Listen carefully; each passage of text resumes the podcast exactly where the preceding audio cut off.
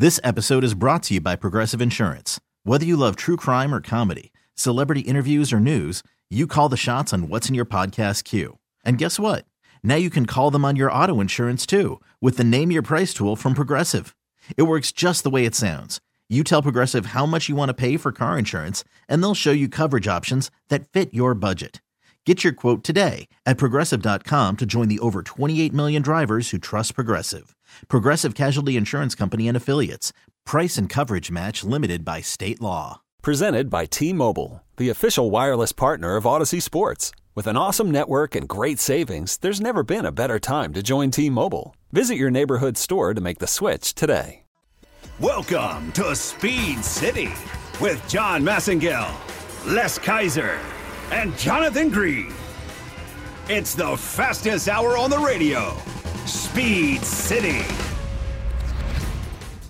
Welcome to the show, gearheads. It's John Massengill sitting in the studio in Austin, joined by my partner in crime, Les Kaiser, over Zoom, and we just watched the Formula 1 Russian Grand Prix, and it was a race. I think that's all I can tell you, Les.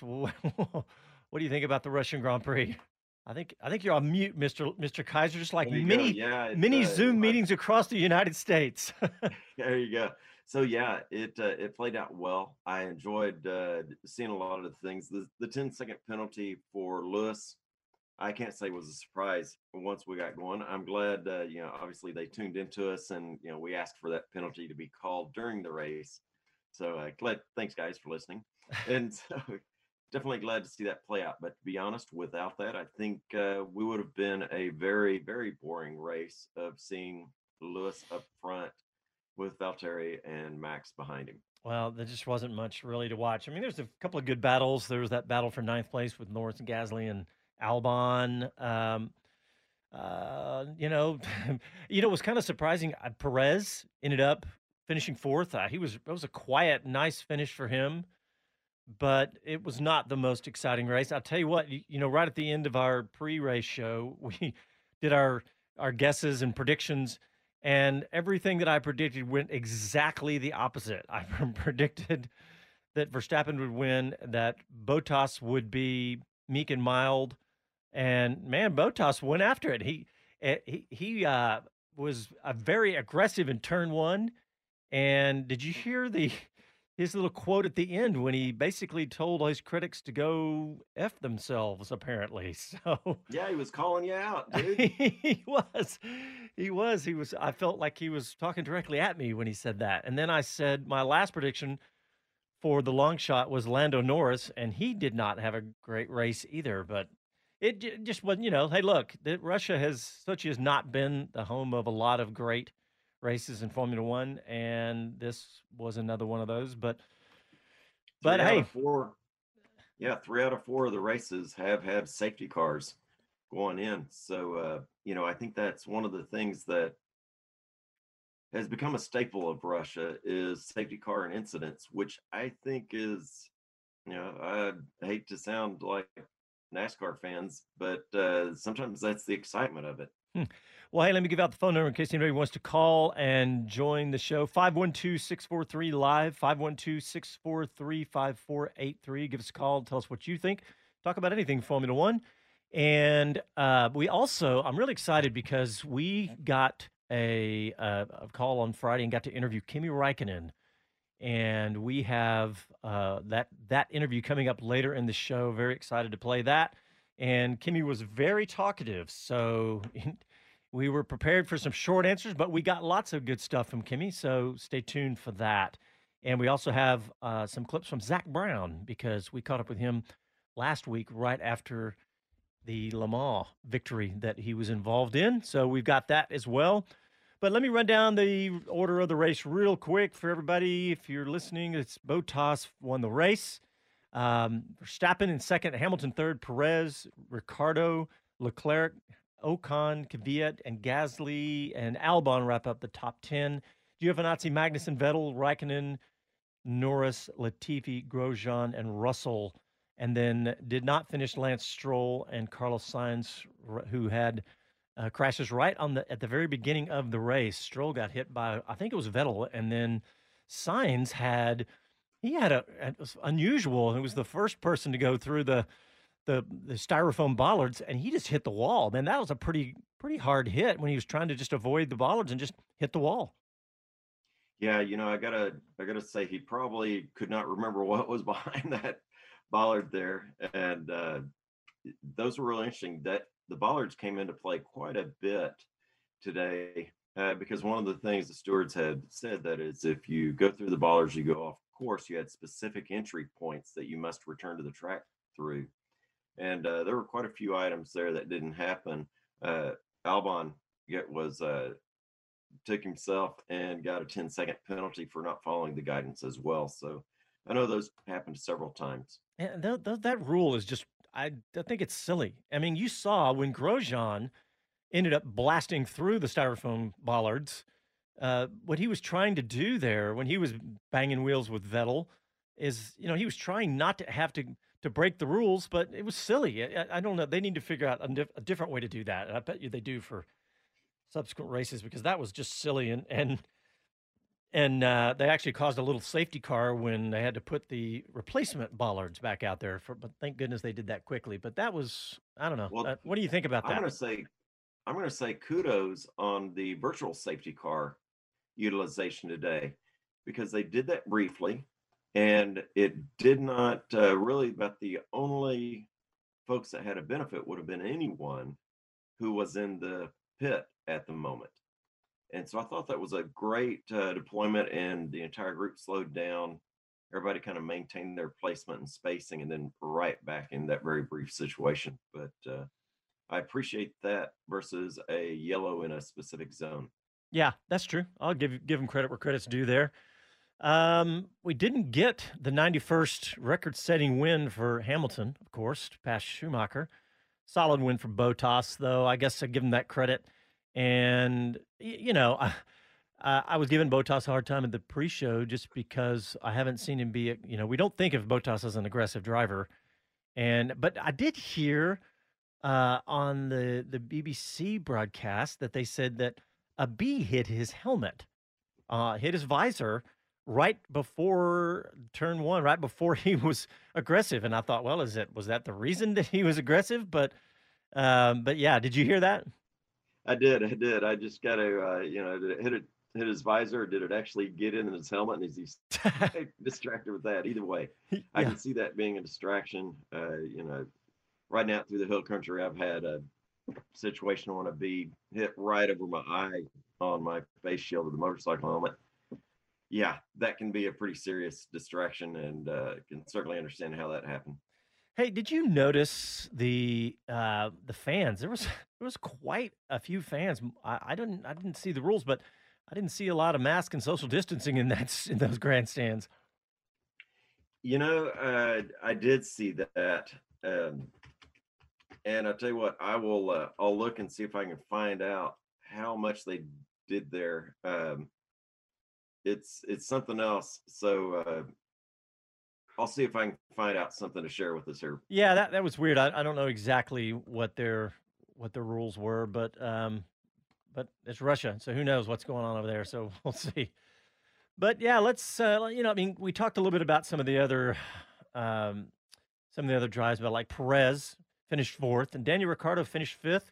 He had a good race. I liked what Ricciardo said when he got his penalty. Did you hear that? Where he said, basically he said, great, well then I'll race faster, because they said, you just got a 5-second time penalty. He said, I'll race faster and make it up. And sure enough, he did.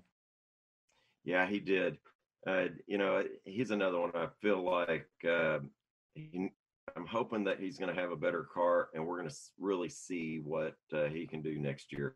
Yeah, good to see him, you know, up in fifth, though, and we get to see more of him. And then behind him, Leclerc in sixth in the Ferrari. You know, he's more than a few times this season, he's ended up faster than higher up than what I thought that car could do. I mean, where's Vettel? Vettel's all the way down in 13th. And I know, who knows what's going on with all that. There's been discussions about what parts are on which car and all that. But Leclerc in sixth had a good race. And Ocon right behind him, he had a pretty good race as well. And then in In eighth place, Daniil Kvyat, how many laps did he go on those hard tires at the? Because he was as high as second or third for sure. I think he went 36 laps, something like that. Right, but Norris going 45 on his was just astounding. Yeah, I wish he had come in about one or two laps earlier because I felt like that really played out. No matter what, he was going to lose time in the pit, but I think he started really kind of risking things. We saw a lockup there in the last bit of that lap before he came in. So I might have pushed it a little too far on that. That was some of the best racing of the whole race, though, watching Lando Norris hold off Albon and Gasly there. All those young gun drivers, that was fun to watch. Yeah, exactly. That was great.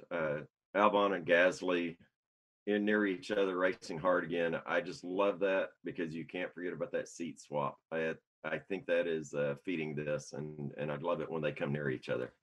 If you were Christian Horner, would you be thinking that you want Gasly back instead of Albon? I don't know. As I started to mention in the pre-race show, there might be some money tied to Albon coming in with his nationality and matching the nationality of the product. Sponsors, things like that. I'm not sure what value there is behind that. I just got to imagine there's something back there. All right, so after Albon was the last points, he was in 10th. There was Giovinazzi and then K-Mag. Kevin Magnussen, that's 12th. I think that's the highest they've finished in a Haas car in several races now. And did you see right after on the first race, I think K-Mag and Grosjean were at, 8th and 9th? So they got to play up towards the top, and then, of course, Grosjean ended up finishing 17th after that run-in with Vettel and then the Styrofoam. And then after Kevin Magnussen, Sebastian Vettel down in 13th. It's really astounding how bad the Ferrari car is this year. I mean, you saw I was watching, and cars were passing Vettel, and the commentators were barely even mentioning it because it was just like, it's the car's just so slow. It's incredible. I don't know what they're going to be able to do about that. It's you just got to know something's up, and it's painful. Seems like they just can't move right on this. It's, I don't think it's as, as bad as, in the near future, I think we could say it's as bad as we saw during the Arrivabene era. Yeah. Well, I don't know. We'll see. I don't really expect dramatic changes really until 22, but we'll see. You never know what could happen. And remember, we've talked about it in previous shows, they set that car up for 2020 for this year, thinking they were going to have, when they did all the engineering last year, thinking they were going to have the power they have. So they've got a whole, the car's just out of whack, for lack of a better term. I just saw that Formula 1 has released the driver of the day, and it was Max Verstappen. I'll stick with that one. I like that one. Good call. Yeah, I can't think of a better one, honestly. Maybe, I don't know, maybe Checo Perez, is the only other one I could think of that you could say that about. But, hey, we've got a little bit of time for the first break. What about Lewis Hamilton going on and on the radio, which is not unusual, but on about this breaking the rules? And he was like, and he said, and his words were, when did that rule happen? Well, apparently that rule about that has been around for quite a while. Yeah, you're right. And that is a safety conscious rule. We mentioned that as the cars were coming to grid. That's important. The reason for that rule is, there can be a huge difference in speed depending on where somebody decides to do their practice start. That's what led to creating a practice start zone where specific areas where you're allowed to do it and the rest of the track being off limits. His positioning there absolutely was not within one of those areas. All right, so why don't we go ahead and take our first break? Remember, we've got a great interview with Kimi Räikkönen coming up. We got Zach Brown coming up, and we're also going to continue to break down the Formula 1 Russian Grand Prix from Sochi. You're listening to Speed City. We'll be back after these messages.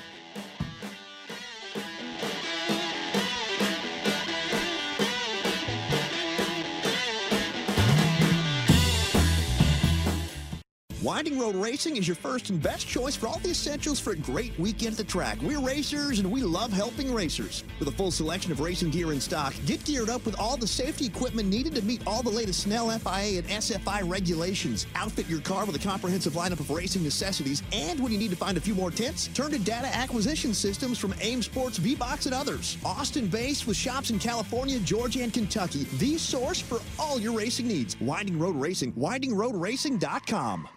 Motivation USA, catering to the sport bike enthusiast looking for truly unique parts and accessories. Stand out from the crowd. Motivation is the exclusive North American distributor for SC Project MotoGP inspired exhausts and the largest Rizoma retailer in the United States. Get the best parts from around the world at the best prices with fast shipping and a knowledgeable staff ready to help. Shop online 24/7 at motivationusa.com. That's motivationusa.com. This episode is brought to you by Progressive Insurance. Whether you love true crime or comedy, celebrity interviews or news, you call the shots on what's in your podcast queue. And guess what? Now you can call them on your auto insurance too with the Name Your Price tool from Progressive. It works just the way it sounds. You tell Progressive how much you want to pay for car insurance, and they'll show you coverage options that fit your budget. Get your quote today at Progressive.com to join the over 28 million drivers who trust Progressive. Progressive Casualty Insurance Company and Affiliates. Price and coverage match limited by state law. Okay, picture this. It's Friday afternoon when a thought hits you. I can waste another weekend doing the same old whatever, or I can conquer it. I can hop into my all-new Hyundai Santa Fe and hit the road. Any road. The steeper, the better. Because my all-new Santa Fe is available with H-Track all-wheel drive, so I can hit the trail without a worry in the world. Heck, with 3 rows and best-in-class rear cargo space, I can pack the whole family in with all our gear.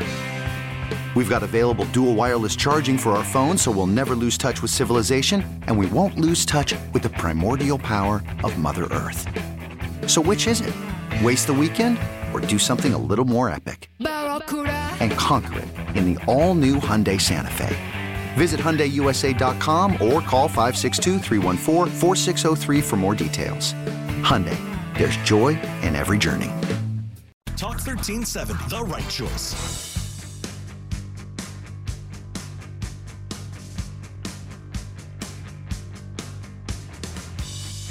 Hi, this is Max Verstappen, and you're listening to Speed City.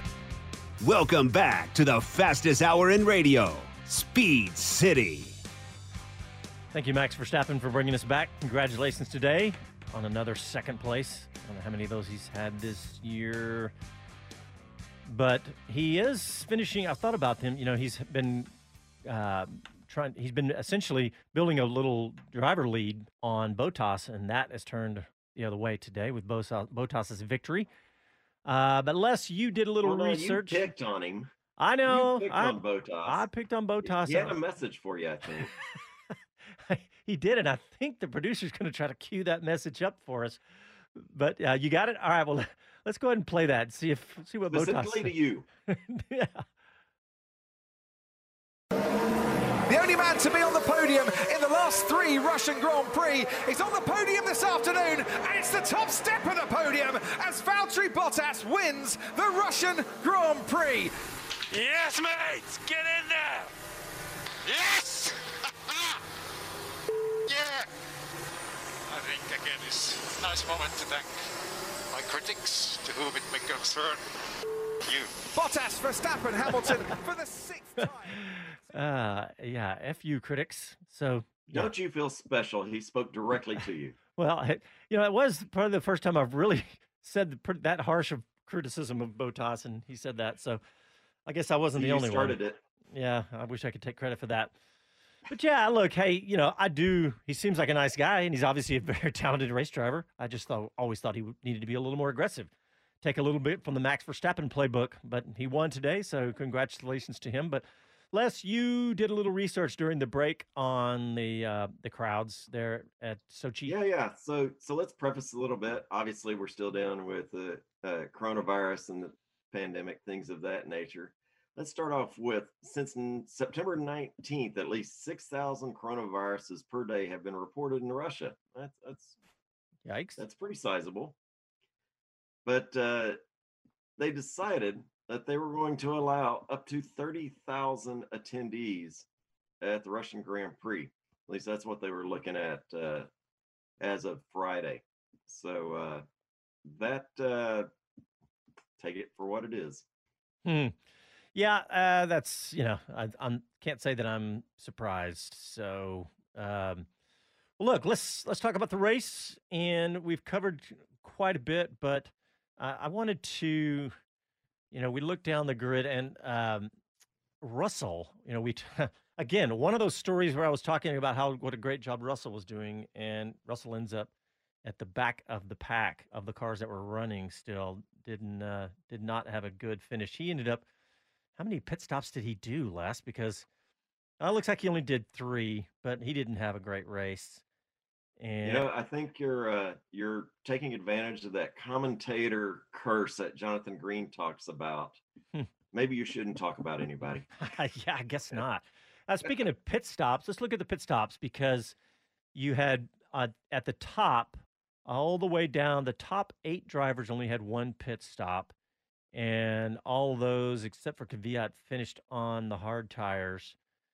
Of course, Hamilton, I think, was the only one that switched from soft to hard, because everybody else was medium hard. And then, yeah, so Kvyat ended up, you know, he started on the hard tires and ran all the way to like 36 or 7, and it finished on the medium. Gasly finished on the medium, Albon also. But yeah, you know, not a classic in Russia this time, but we have a week off. This season has been so crazy the way we've had those two triple headers and backs-to-backs, and so now we've got a week off. But you know, Les, what do you think about the way? I mean, I think that Formula 1 couldn't have done a better job from getting this many races to where we are at this point. You know, it's been astounding. I know we're missing out on it on this side of the world, getting to have them here. But they really put a lot of effort into it. Very much appreciated. You know, as somebody that enjoys watching it, that's a tough effort and a big hurdle to get through this year, especially. Lots of controls and things. You know, creating these bubbles for folks to stay in. They've had a very controlled situation, and had very, very few outbreaks of COVID, as we understand, and it may not be because of his travels. Will Buxton was confirmed, I believe that was Wednesday, that he was positive for COVID. I didn't see that, well, really? Buddy. I missed that. Wow, how did I miss that? Huh. Yeah, get well, buddy. But with as few cases that have been confirmed amongst the Formula 1 paddock and the crew that is there, they've done an astounding job of controlling it, as well as getting races to occur. So big kudos and big thanks. Yep. So after this weekend, next up, we've got on October 11th, we got Germany. And then let's see, after that, Portugal on the 25th. So you got 2 weeks, and then 2 weeks kind of back to what feels like a normal F1 schedule. And then a week later, though, immediately after that, you've got Italy. And I'm trying to lead up to, you got Italy, and then you got Turkey, and then Bahrain twice back to back. And that one's what I was looking forward to talk about, because that's the one where they're going to run the outer circuit, you know, the second week. So they're going to run the normal Bahrain, you know, the circuit that goes inside. And then the week afterwards, it's going to be the outer circuit. And of course, it's going to be under the lights too. That's going to be really cool. So, and Somebody likened the shape of the Bahrain second weekend race of an old helmet, like an old Grand Prix helmet with a little lip on the back of the helmet. Yeah, I could see that. I'm looking at it. I was like, oh, that's kind of neat. Yeah, I can see how you'd see that. Yeah, I can see that. You know, the season is going to go all the way to December 13 this year. So I really, you know, it's certainly taking time to happen in a different place, but astounding work. The logistics around that are not easy. Yeah, that's going to be fun though, having those that interesting back to back. You know, and I wonder what we talk about the season so far and the way Formula 1 has handled it with all these new circuits, and I wonder about next year and subsequent years about how this season is going to affect the way they've done things. I mean, like, not only will we possibly get some of those races, those circuits in the future, you know, Chase Carey had talked about he wanted 22 races, but there's so many changes that we could wait and see. But what also about the number of people that each team is bringing? That number is down dramatically. And that, you know, this whole pandemic has changed so many different things about the way people go about their lives, whether it's their work, you know, working remotely or all these different things. But this could affect Formula One as well. Without a doubt. I think they've probably learned a lot, as we all have, and what needs to be on site for the work, what can be remote as well. More focus on getting away from being on site for some of the positions, I'm sure. You know, as far as this season, you know, I'm sorry we didn't get to see Zandvoort.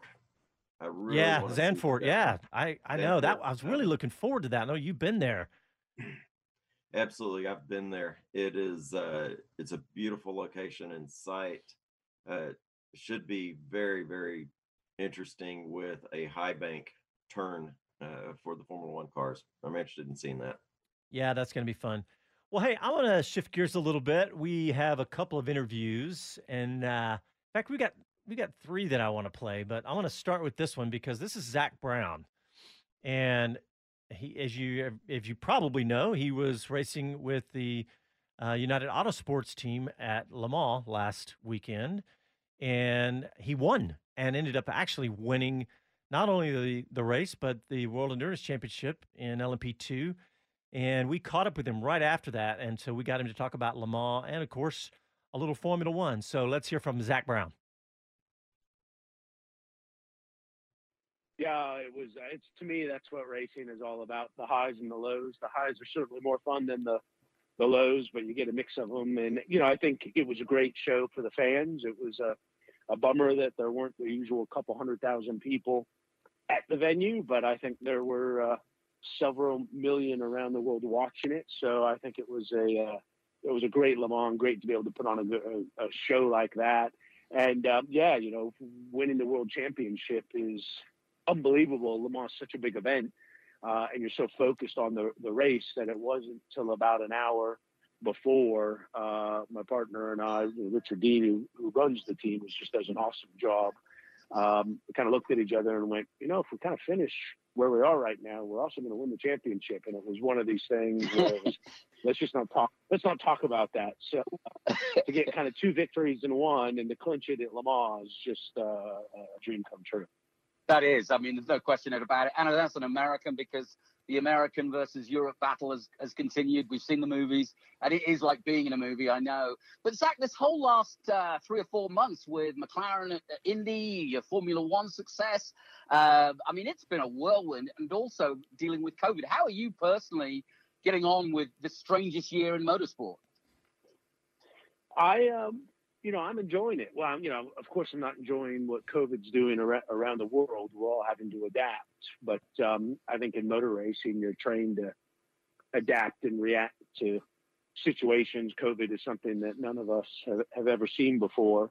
But, you know, I think you got to kind of get on with it and deal with it. And I think motor racing as a whole is doing a really good job. You know, all the various racing series around the world are getting the races in, and, you know, without incident. And, you know, I'm enjoying, you know, in the various racing activities I have. You know, my real job is McLaren, and we're having a great season in Formula One and in IndyCar. So, you know, when I started, we were not where we are today. So while I always love going to racetracks, I like going more when I know I've got a shot at the front versus running around in 17th or 18th. So the racing's certainly more enjoyable. And Zach, you talk about McLaren and Formula One. You've got one of, if not the most popular drivers right now, in Lando Norris. He is a joy to watch on, and fantastic to interview, but also on social media, and to watch the way he just is enjoying what he's doing. It's amazing. And of course, you're, you know, the next couple of years with your driver setup, you're in a great position, it feels like. Yeah, I really like our driver lineup. Lando's been a breath of fresh air. What you see is what you get. I think he's that new generation driver, really connects with everyone. He's very open and relaxed and accessible, and quite a bit on, social media, which is how, a lot of us interact with the fan base these days. So he's great to work with, on and off the track. And then Carlos has been outstanding with us. We're going to finish the season strong. He just came off a great race in Monza. Obviously, Mugello didn't go quite as well. And then we've got Daniel and Ricciardo joining us next year, who I think, the combination of Daniel and Lando, I can't think of a better, more exciting driver lineup than those two guys. Yeah, and entertaining too, those two. That's great. I am glad we got to catch up with Zach Brown, and McLaren's had a nice run at it. But we are up against a break. Let's go ahead and do that. And when we come back, we're going to play our interview we did with Kimi Räikkönen. You're listening to Speed City live from Austin. Back after these messages.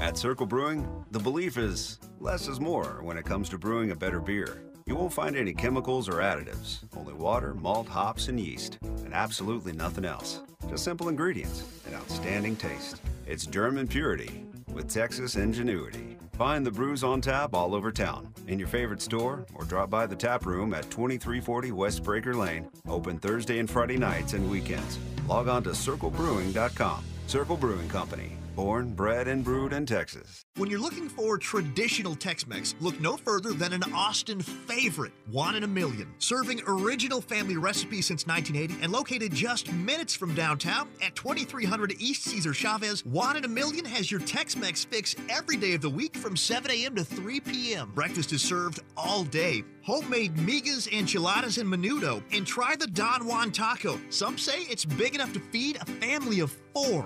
One in a Million. Online at oneinamillion.com. TuneIn is the audio platform with something for everyone. News. In order to secure convictions in a court of law, it is essential that we conclusively. Sports. The clock at 4. Doncic. The step back 3. You bet. Music. You set my world on fire. Yes, oh. And even podcasts. Whatever you love, hear it right here on TuneIn. Go to TuneIn.com or download the TuneIn app to start listening. We really need new phones. T-Mobile will cover the cost of 4 amazing new iPhone 15s, and each line is only $25 a month. New iPhone 15s? It's better over here. Only at T-Mobile, get 4 iPhone 15s on us and 4 lines for $25 per line per month with eligible trade-in when you switch. Minimum of 4 lines for $25 per line per month with auto pay discount using debit or bank account. $5 more per line without auto pay, plus taxes and fees. Phone fee at 24 monthly bill credits for well qualified customers. Contact us before canceling account to continue bill credits or credit stop and balance on required finance agreement due. $35 per line connection charge applies. See T-Mobile.com. Talk 1370, the right choice.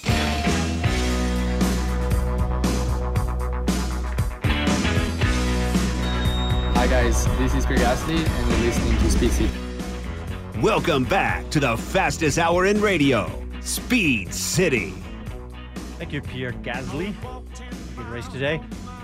All right, guys, I want to play this interview we did with Kimi Räikkönen. We played a little, the first part of it in the pre-race show, and we're going to play the rest of it here. And we're going to put this entire interview up on our social and YouTube and stuff like that. And speaking of the other outlets and things, make sure you tune into our regular Sunday night show. We have a show every single week, whether it's Formula 1 or otherwise. So make sure you tune in.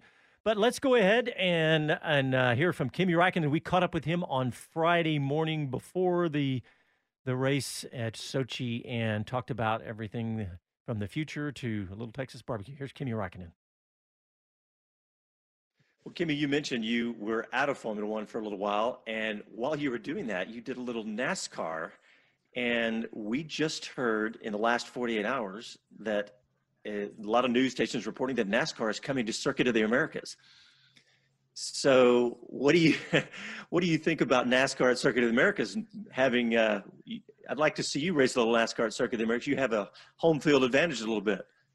Yeah, I think it'll be interesting track. I think, obviously you guys do some road courses, but it will be definitely, if they do the full track, it will be quite interesting to see how they are. And, I really enjoyed my, obviously I did mainly the rally, and I did the track series in Charlotte, and then the nationwide, I think was called at that time.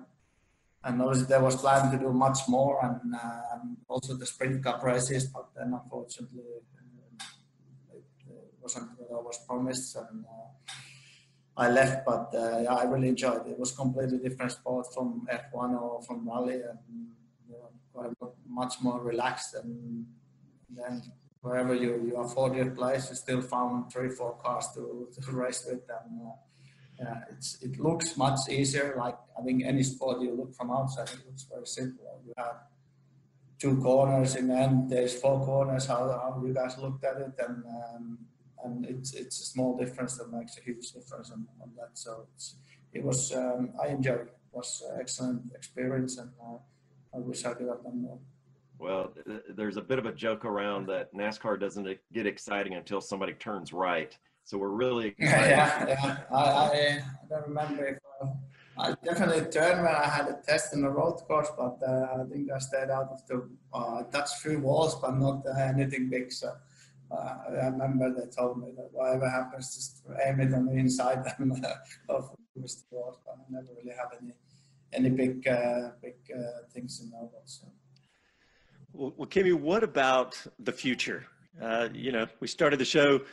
You're about to be 41 years old. You've had an amazing career in Formula 1. What about next year?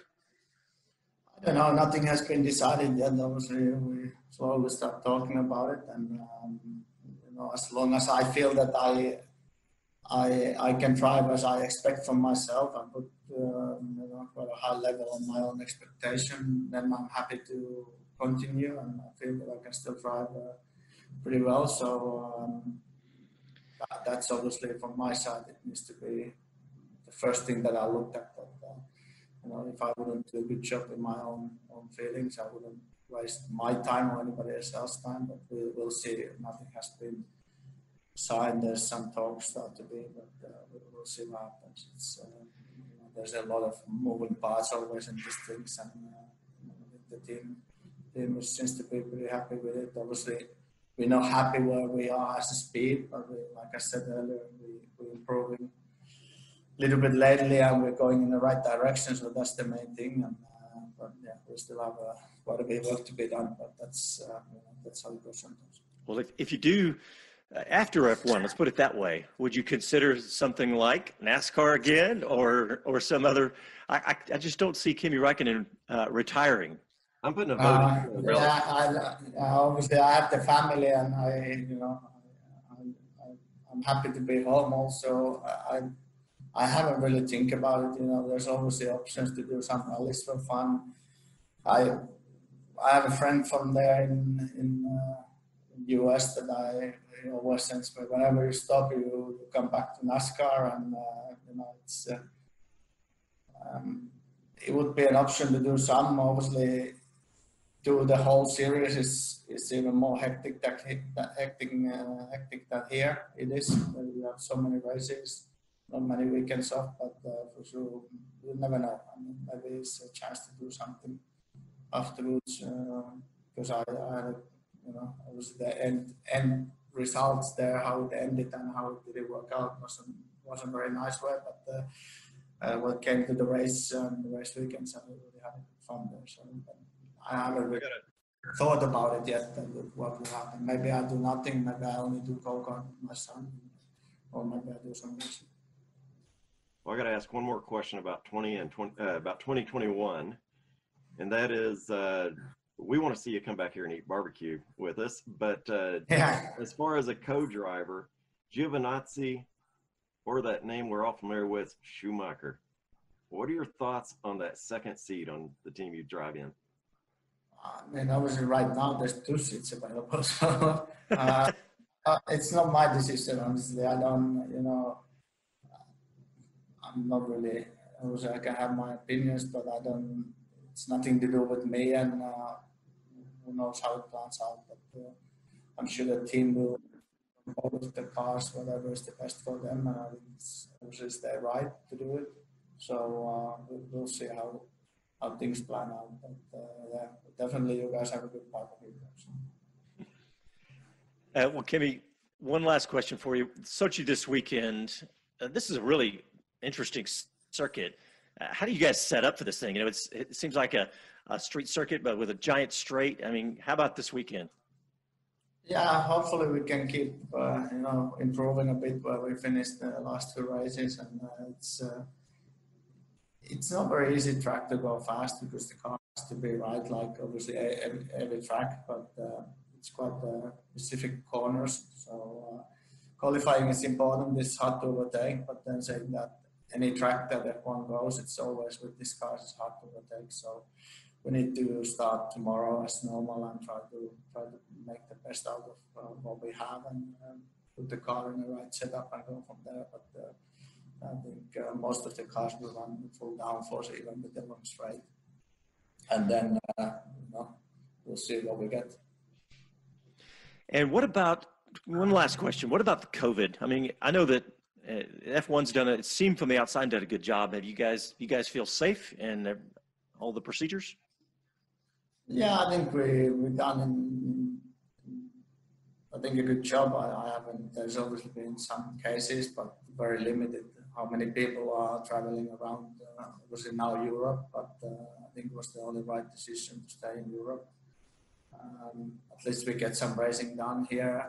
It's supposed to be like 40,000 spectators, and last race there was some already there. So slowly it's kind of getting, let's say, a bit more normal, but I think the health of the people comes first, but there's very, let's say, strict rules, and everybody is happy to follow it, so far it's been working well, and yeah, I think, well, whatever you do, you know, in the normal life, it's, you know, we use masks, not everybody, but this I use when I go in the supermarket or out from the home, so I think it's getting more normal for everybody. This is just how it is right now in the whole world, and hopefully one day we'll get back to it. It's a bit more what we used to, but this might be our new normal, so we'll see how it pans out. I hope you're wrong about that. Well, Kimi Räikkönen, this has been a bucket list for me to interview you. Thank you so much. We appreciate you coming on the show. Best of luck this weekend, too. Yeah, thank you. Absolutely. Take care. Bye-bye. Yeah, Kimi Räikkönen, one of the legends of the sport. We, by the way, we apparently we had some audio trouble in the first couple of minutes there. Sorry about that. We are going to have that entire full interview up on all our social channels and on our website, speedcitybroadcast.com. So, yeah, check that out. It's good. The first part of it's good too, and we have the entire thing up there as well. But yeah, Les, it's pretty cool that he was. You know, we caught him on the weekend where he set the record for most Grand Prix ever. And, you know, I was surprised at how talkative and friendly he was. He was, you heard it, he was willing to answer anything we asked. Pretty cool. He's definitely looking forward to barbecue. So we'll get him back here. Yeah, we'll get him back. I hope so too. Maybe that's what we need to do. We'll teach him how to make barbecue. Yeah, we could do that to a lot of people around. There's some places, you know, they say they have good barbecue. They have not been to Texas to have good barbecue. The key is having something to drink in your hand while you do it. Let's see. Well, you know what? Let's go ahead and take our last break. And when we do come back, I want to play one little clip from Tony Stewart talking about NASCAR. Speaking of NASCAR and Kimi Räikkönen and everything, we'll play that to you. Listen to Speed City. Back after a quick break.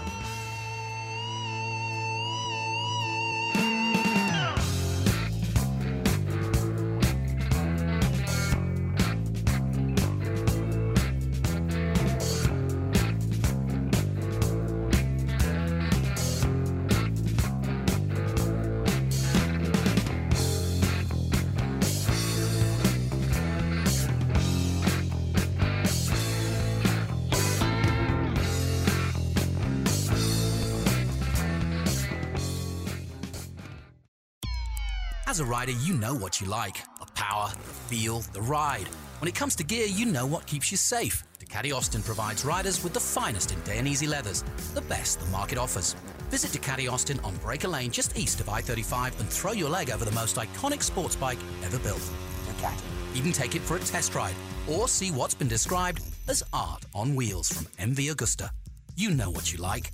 See it at Ducati Austin. Online at DucatiAustin.com. Winding Road Racing is a leading provider of road racing and performance equipment at each of our locations in Texas, California, Georgia, and Kentucky. But we know some racers want that same high-quality gear, customer service, and pricing without leaving home. Check out the online store at windingroadracing.com. It's got all the same high-quality brands you've come to know us for. Alpine Stars, Stilo helmets, Chill Out, and AIM data systems, all available at great prices and delivered directly to you with free shipping. Log on now, windingroadracing.com. If your day sounds like... We need the report ASAP. You deserve Modelo. If you've persevered through... You deserve this rich golden lager with a crisp but refreshing taste. Or if you overcame... 2 more rings, 2 more. You deserve this ice-cold reward. Modelo, the Markable Fighter. Drink responsibly. Beer imported by Crown Imports, Chicago, Illinois. A lot can happen between falling in love with a house and owning it. Having an advocate who can help you navigate negotiations, timelines, inspections, and more can make all the difference. That's what the expertise of a Realtor can do for you, because that's who we are. Realtors are members of the National Association of Realtors. Talk 1370.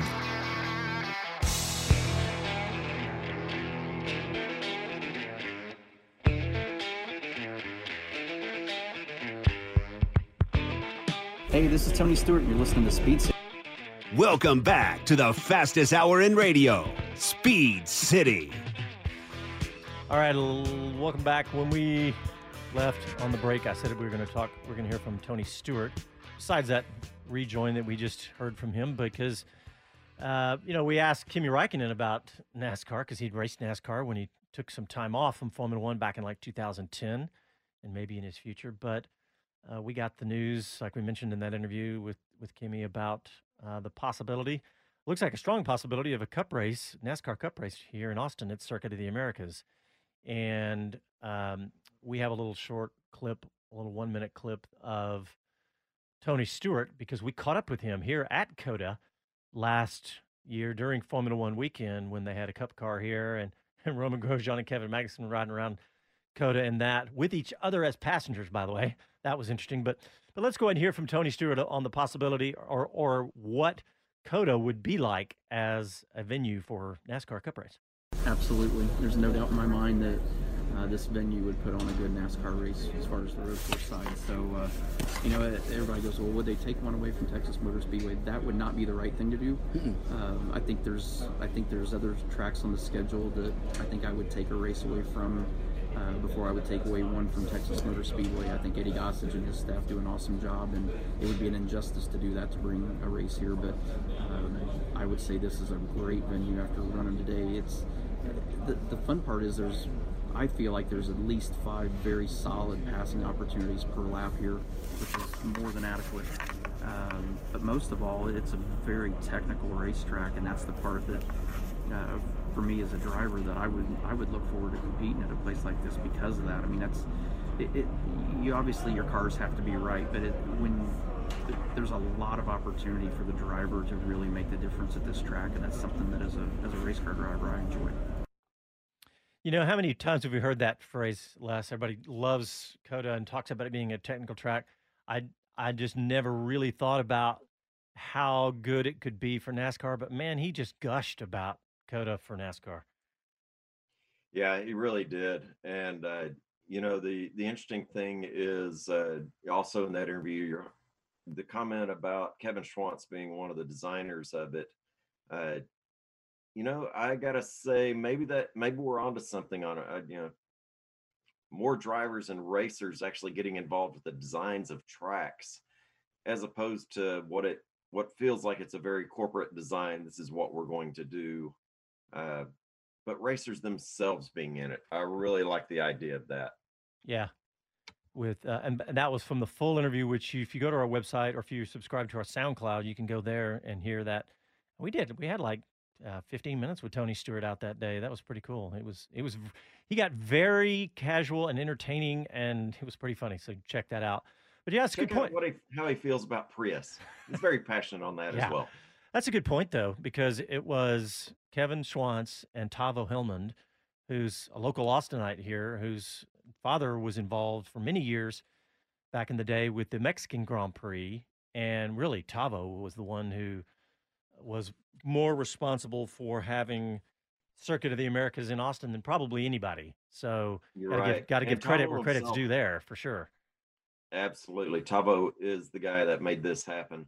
And also, again, Tavo is a sports car competitor as well. And so he's got the merit of driving and, like I said, having those two drivers who have driven on circuits around the world, put together some of their favorite parts. Kevin refers to the S's series 2 to 9, reminding him of Maggots Beckett. Mm-hmm. Yeah. And I think, didn't Tavo he did a little open wheel racing too, if I'm not mistaken. So yeah, I believe he did. Yeah. I think he was in Formula 3 and Formula Ford. I just did a quick Google, and yeah, he did. I was almost certain of that, but yeah.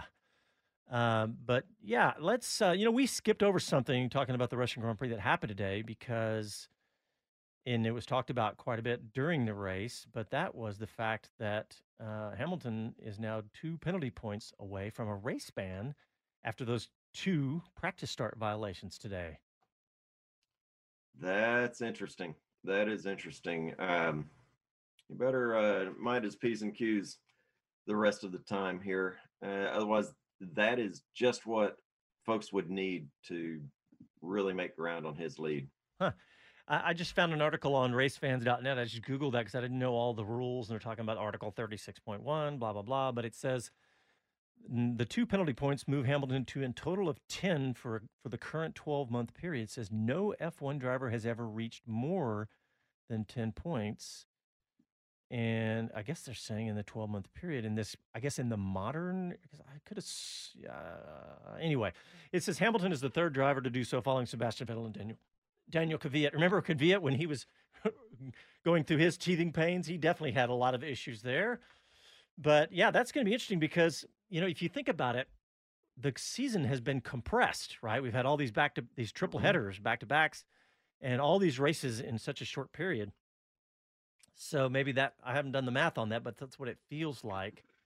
And sure. So yeah, right now there's a 44-point spread between Bottas and Hamilton. Yep. If Bottas were to win that race and Hamilton not be in it, we have a championship back in our hands again. Beyond that, the next one is Max, and he's down 128. I think it's safe to say that Mercedes is on their way to another season championship, manufacturer's championship. But between Bottas and Hamilton, it still looks great. Yeah. That's a good point, Les. I always wait for those statistics to update on F1.com after race. Just take a look at the standings real quick. Constructor standings now. Of course, Mercedes with a dominant lead, approaching double what Red Bull does. Mercedes with 366, Red Bull with 192, Renault 106, Racing Point with 104. That's a tight race for 3rd. And then Renault, actually, three-way race because Renault's got 99. It's 106, 104, 99, McLaren, Racing Point, Renault. And then another 24 points down, Ferrari with 74, AlphaTauri with 59, and then it drops off pretty dramatically with Alfa Romeo with 4, Haas with that 1 point, and Williams with none. So that's, no big surprise there, but that's a cool race really, if you go from Ferrari down in 6th all the way to Renault in 3rd, that could change. I mean, I don't really see Ferrari competing too, but that could. I mean, mathematically, they're definitely in that. So, but like you said, it's now 44 points for Hamilton, and it's possible. But hey, we have a caller. We have one of our favorites. We have Inga Strecka has called in. She's zoomed in, actually. We can see her. Hey, Inga, how are you? Hi, I like being called a favorite. Thank you very much. Well, we appreciate you. Are you in Germany? I guess you're probably at the house, right, with this craziness going on? Yes. I'm hoping to be at the Nürburgring in 2 weeks' time, home Grand Prix, but I've been working this race from the studio. Well, we've got about 4 minutes and 30 seconds left in the show. Give us your take. We tried to think of as much as we could for the Russian Grand Prix, but any standout for you? Well, man of the race, Max Verstappen, pretty sure you guys talked about that yet. I don't know if you followed the press conference, which is still going on right now. I'm actually just watching and not listening right now because I'm listening to you, but I have been listening to it. And I find it's quite interesting how really emotional Lewis Hamilton is reacting to this penalty, how really short he is in his answers. I mean, he is always wearing his heart on his sleeve, and that today it's showing again. And I bet you he's going to study the rule book inside out to check why on earth he got two penalties. Well, he did two times the mistake. But also Max Verstappen was saying that he thinks the time penalty in the race plus the two penalty points, which could actually, if he gets two more points, result in a race ban for Hamilton. That's really harsh. Yeah. That's what Verstappen said. And, you know, that is Hamilton, though, isn't he? That he always does wear his heart on his sleeve. And, I mean, even during the race, and I always think of those race engineers as not only being engineers, but being psychiatrists, too, keeping their driver, keeping their driver steady. Yeah. Psychiatrists and moms. Yeah, and a mom. That's true. Yeah, we did. We just touched on that. We actually kind of forgot about it till just right before you came on, touched about that race ban. And I was just saying that it feels like that it, with the compression of the season, we had all those triple headers and everything, how that got affected too. But I don't know if, I mean, and you talk about Hamilton with the rule books, right? Well, he needs to read the rule book because that was a pretty clear rule violation. Don't you agree? Well, I would think it's more actually in this case, more down to the team. If you go on social media and see what everybody is like writing about it, they are mainly saying that the team should have told him and that this is a team issue, not a driver issue. No, I agree, because the team was the one who made that call, but he was going on. And I'm thinking, okay, well, you know, before you go on and on, you got to at least know the rules, because it was a violation of the rule. True. But I hope we've got enough time for Mick Schumacher's rule violation. Similarly, it wasn't Mick. So the underlying story is one of the Prima boss, Rene Rosen, got involved with the team, basically directing some orders. He is not a registered operations person in the garage and on pit lane. That's a violation of the rule. And Mick went on to win the race. And so this may become an administration review of the rules. What do you think about that, Inga? Honestly, I'm not 100% firm with the Formula 2 rules, but I think something like that most likely should result in a team penalty, not a driver penalty. And Mick, to my knowledge, has now, I think, 22 points lead in the championship. I've just watched an interview with him in German, where he's like so cheerful and so positive. And for the first time, he's been saying, I want to thank the team because we have a consistently fast car. And this is how you win championships. It's the first time he's actually touching the word championship. And it's looking good for him. What a shame that Formula 2 is not racing at the Nürburgring in 2 weeks. Yeah, that's a bummer. Oh, sounds amazing to see them there. Inga, I'm sorry. Our 4.5 minutes blew past, and we appreciate you coming on, though. And we'll get you back on the show and soon. So I appreciate you coming. Have a good one. All right. Thanks, Inga. All right. Thanks, everybody, for tuning in. Thanks to Kimi Räikkönen for being our guest this week. That was awesome. And we will talk to you guys next week. Ciao, y'all.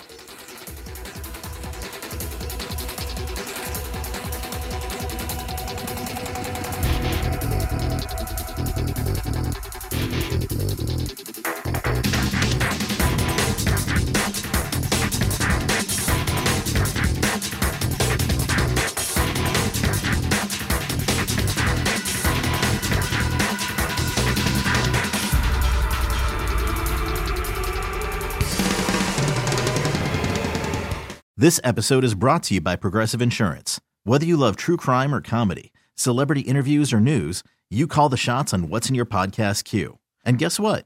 Now you can call them on your auto insurance too with the Name Your Price tool from Progressive. It works just the way it sounds. You tell Progressive how much you want to pay for car insurance, and they'll show you coverage options that fit your budget.